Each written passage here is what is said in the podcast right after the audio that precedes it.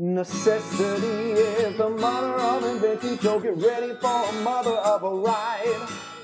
Gas up your laptops, your tablets, and devices, cause our asses are all quarantined inside. More and more every day, the world it feels so very far away. Less and less things to do, so pull up a chair and let us talk to you. Ooh. I'm Summer. And I'm Cody, and this is the More and More Everyday Podcast. He's a fifth grade teacher. She's a historian. And this is a daily blog and interview series brought to you by the South Phoenix Oral History Project to capture and preserve the stories of students and teachers in the covid nineteen era. Welcome.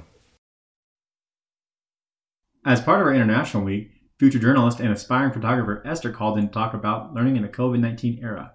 Originally from the Netherlands, Esther's interview features a global perspective and a researcher's approach. Esther, welcome today. You and your furry friend are joining us for an interview. Give us a little intro, your name, where you're from, where you go to school. Yeah, so my name is Esther. I go to Phoenix College. Um, I'm twenty-eight years old.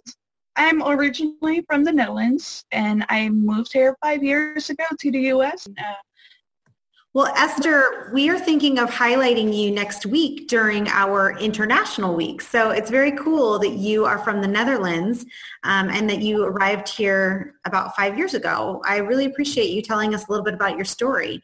My very first question for you is just, how are you? How are you doing?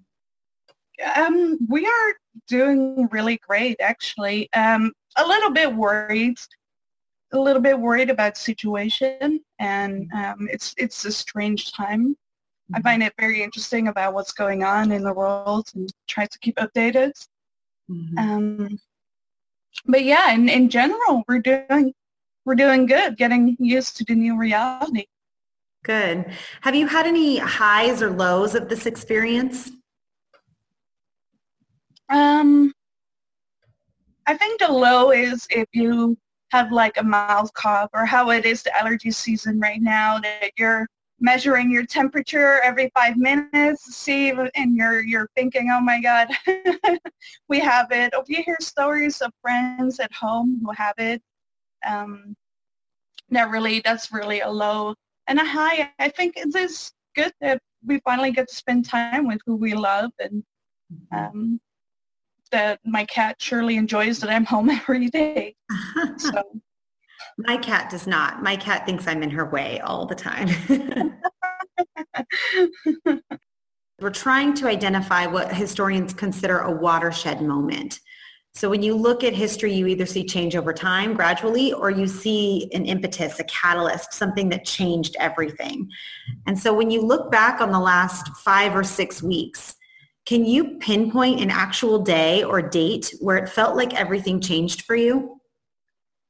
Yeah, I think that was for me, I think that was March thirteenth. Mm-hmm. And I have that day stuck in my head. And it is also when back home in my home country where everything changed. It is suddenly every day there was more people who had it, and where they had to close everything down. Here in Arizona, we're a little bit behind everything. Um, so I feel like it's still going on here. But on March thirteenth is really where I thought that everything is changing, where suddenly this is not what we thought it was going to be, and we're in a literary pan- pandemic. It's also when the schools here closed down, and mm-hmm. everything came from everywhere. Mm-hmm. Thank you. Mm-hmm. How how have your feelings about cor- the coronavirus or covid nineteen, how have they changed or evolved over the course of the last several weeks? I find I thought about that actually. In the beginning, I say back in February, so I, I went to Japan in January, and we came back the day before it was announced that Japan had the covid nineteen virus. Um, So we came back and we heard about it, and we saw signs at the airport, and we're like, well, because they called it the SARS virus at the time, and we're like, didn't that exist already? And then suddenly it started more news coming in, and in, uh, especially around beginning of March, middle of March, I was obsessed. I was all I did was looking at news the whole day, seeing how many, I was following all the live blogs and keeping the count up of what is happening around you. You're looking, it becomes very obsessive and kind of dangerous in that way. Mm. Um, but I felt like it's how crazy it is. It becomes a new reality. It mm-hmm. becomes normalized in a way, even though these, these are not normal times. Mm-hmm. It is, you're used to being at home now because we've been doing it for five, six weeks now.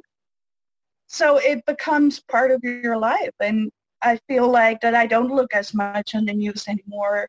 Um, I wouldn't know how many cases Arizona would have at this moment. And yeah, you kind of, you kind of, it becomes normalized. Absolutely. Have you seen that with your family back home as well? Yeah. So I have one brother and I call him, um, I would say every other Yeah, a few times a week I call him. In the beginning, that's all we discussed was what was happening. But I feel like our conversations nowadays are going back to normal and mm-hmm. what they are, what they kind of used to be. Mm-hmm. And, and and my uh, stepmother, I talked to her too. She's an elder. I was really worried about her because she is uh, seventy-two.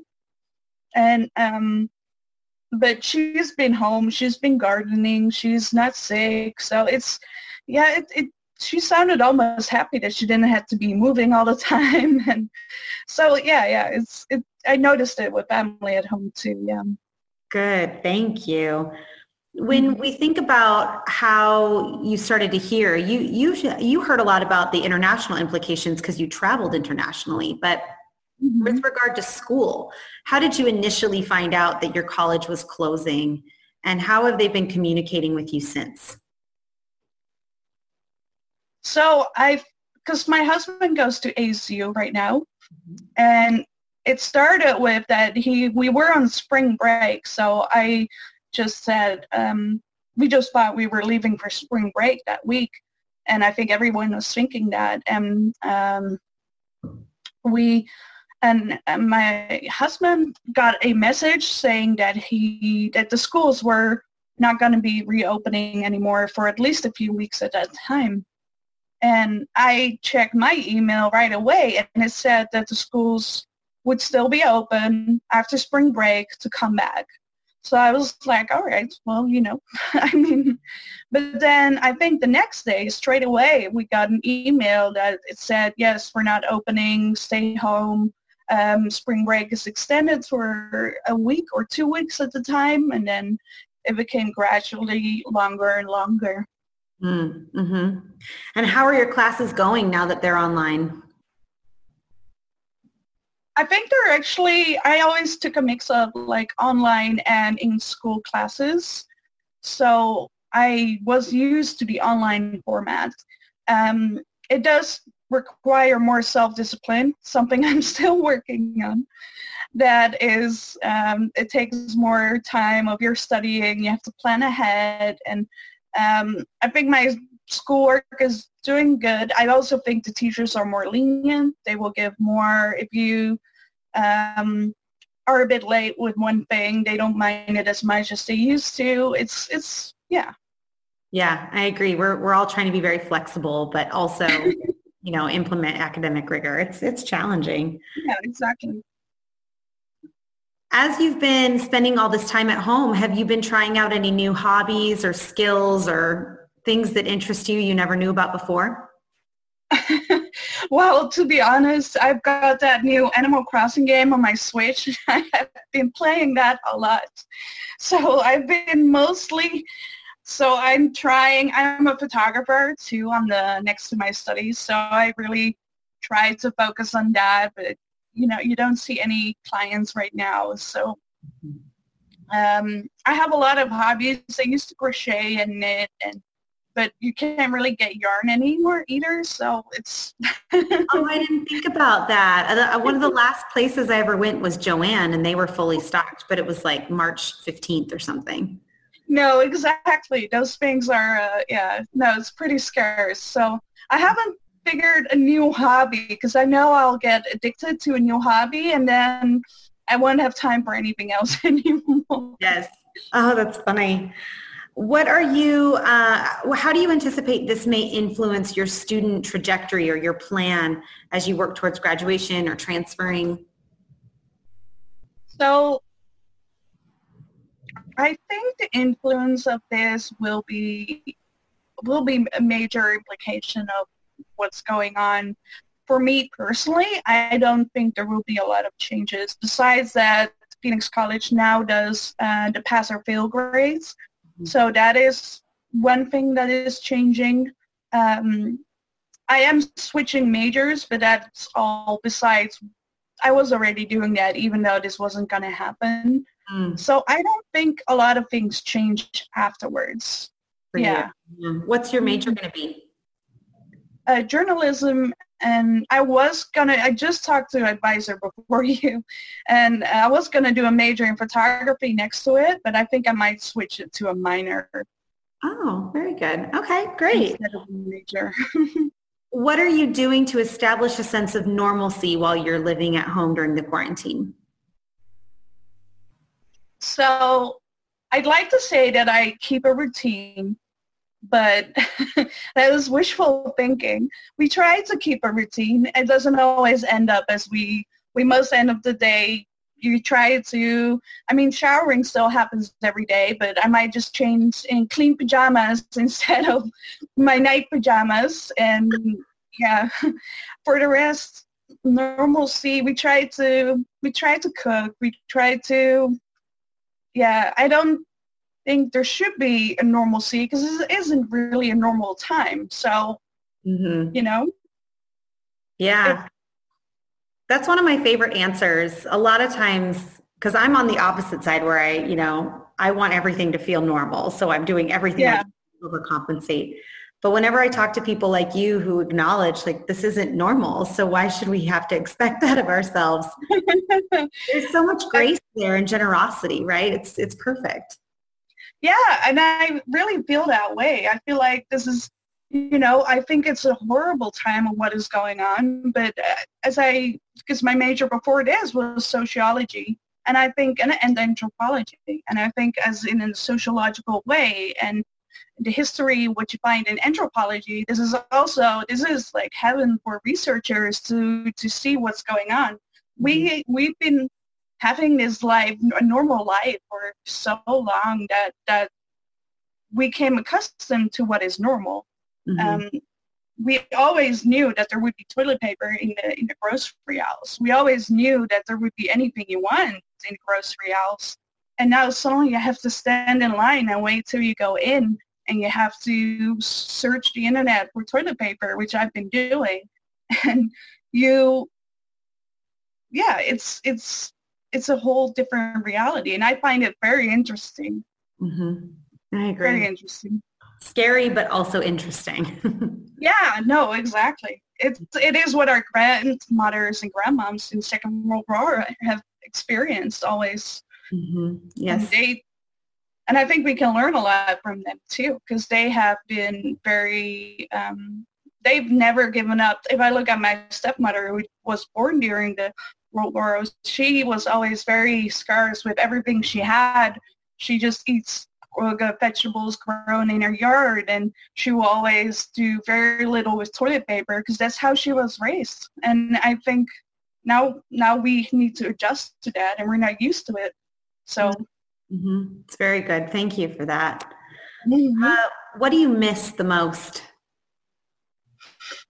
Oh, I miss going to, because right now it's high season for us, so I miss going to markets, festivals, and having, you know, the, the, the things around us, and maybe have a nice dinner somewhere. But I also think those are kind of the luxuries we miss, because I'm not sick, you know, and I feel, and I don't want to be like, oh, I miss them so much, while other people are fighting for their lives. I find it Yeah. yeah, I try not to think about what I miss too much. That's good. Other people are very, very struggling right now. Mm-hmm, mm-hmm. Good. When you think about the future, what are you hoping for, and what are you fearful of? So I'm hoping, obviously, that there is going to be a vaccine soon for this. because what they say that it could be seasonal is definitely a worry. That's something that we should be worried about. And I think that we're lucky in a way that it's not as destructive. It could have been as we had with Ebola at the time. Mm-hmm. So people, it could, if it, even if it becomes seasonal, we and we have a vaccine, we can beat it. So that's where I I find a hope that we, and I just hope that people really listen to staying indoors. And what I see now with the protests going on of not, of people who don't want to stay inside and who are thinking that this is a hoax, I really hope that that will be, that makes me very sad. People who don't make it, ser- take it serious. Mm-hmm, mm-hmm, good. Yeah. Have you had any aha moments or epiphanies over the last few weeks? In what kind of way? Well, some people have had a new realization about um, maybe a relationship, or maybe for you it was changing your major. You know, something that this quarantine and this reality has has brought or awakened for you. Yeah, I think that I can be with my husband twenty-four seven. It was a good realization to have. Normally you run you run by each other the whole day. You're going to school, you're doing groceries, you're cooking, you're going somewhere else. You're always living next to each other if you don't. We really learned how to spend time together, but also make your own little um, quarantine zone sometimes if you need that little bit of space. Mm-hmm. That's great. Um, I think aha moment, I think it's more on on on the reality of what's around us is, is that I I think this is dividing us more, even though I wouldn't want it that way. If I look at, and I think that's typical something for the United States, um, if I look at the Netherlands, my home country, I see a lot of people united and come together. And we've seen that before when we had um, other tragedies happen, they unite more. And I feel like America is more divided. And I feel like this is dividing us more mm-hmm. on the climate. And you really look at other people in a different way. And I think that's something I came to a realization. Mm-hmm. Very, yeah, I I agree. I, I worry about that a lot. That's a fear for mine is of mine is the now yeah. now they're fearing each other instead of fearing a virus, which lives yeah. in our bodies but is not who we are as people. It's a virus. Yeah. No, and that is so true. And I, I think that fear is so unnecessary. It's like we're already so afraid of everything right now, and we should be, but we we should work together as like human humankind. You know, we should work together, make these things happen. And uh, don't get me wrong, there's people who do amazing things right now mm-hmm. who do a lot of you know do a lot of work online and uh, make sure that people are okay, but there's this really big group that yeah that that scares me too. Mm-hmm. I agree. Do you have a favorite quote or a saying or mantra that you really like? oh Um, I have to think about that one. Some people have like a a quote or a saying that's like at the bottom of their email or whatever, but some people well, don't. It's funny because my quote was "Don't live in fear," but I don't know how much. I think that is because I do. I do, I'm not really living by that right now. So I I always I really believe that. that we should do things that we want to do because we don't know what's going to happen next. Mm-hmm. And I feel like that's very applicable. I feel like if you want to do something, just do it. Mm-hmm. But we're kind of limited in what we can do right now. So yeah, yeah. I, but it's still powerful. Don't live in fear, even though we're in a very unique time that, that we can yeah. have optimism and hope, and we can guarantee ourselves that we'll get through this. Yeah. Yeah, for sure. I only have one more question for you before we close. And the question is, if you were to find yourself listening to this podcast or reading this blog, what would you hope to hear or see from students and, and teachers all over the country right now? I, I really think that teachers are doing an amazing job right now of like holding everything, their whole curriculum had to be thrown online, and they suddenly had to do everything from home. Um, my advisor had two five-year-olds who were yelling in the background, poor lady. And I think that teachers and students too, I think spreading a message of hope is, is really what you want to read, I think, and what people are doing in this time. Yeah. That's wonderful. Thank you, Esther. Well, before yeah. we go, uh, if you want, you don't have to, but you, um, if you'd like to share your social media, like where people can find you, or maybe your photography website, if you want to, you can choose not to. Um, and then one more thing to share is like, what's a book you're reading or a movie you're watching right now that you're really enjoying? So my, actually my, right before this all happened, my Facebook got hacked and I didn't get it back yet. Oh, so I'm, yeah, no, it's, it's been hard because I haven't, I can't be in touch with people at home right now. But um, so my Facebook is out, but I am on Instagram as Esther C Photography. That's where I post pictures, so now and then. Esther, um, Esther E. Esther C. And what book or show are you watching these days? Oh, so I am one of the weird ones that I really love reading, but I don't really watch fiction. I really like nonfiction books. Me too. So uh, right now I'm reading a book that's written by um, Acosta. He's the news reporter in the White House for C N N. And it's um, it's kind of, I mean, if you're not on the liberal side, it might not be a book for you, for anyone who hears it to read, but it's about the how he experienced Trump in the White House and how he, yeah, how he develops his journalistic techniques for it. It's a really good book, really well written. That's wonderful. Thank you. Was there anything that you wanted to talk about that you didn't get a chance to address in our interview so far? No, no, I don't think so. No, um, I really enjoyed it. Me too. I really appreciate spending some time with you this afternoon, and I loved hearing your perspective. I cannot wait to see what the future holds for you. Yeah, thank you. And you stay strong too, hopefully, with all the grading and doing the podcast in between. Oh, I know, right? I don't know what I don't know what we were thinking. But we will I will share the episode link with you directly when it drops. I'm planning to drop this episode early. I'm going to do it on Monday to kick off our International Week, so you can share it with your friends and family. Oh, perfect. Thank you. That's great, Esther. You take care of yourself and have a wonderful day. Thank you. You too. Bye.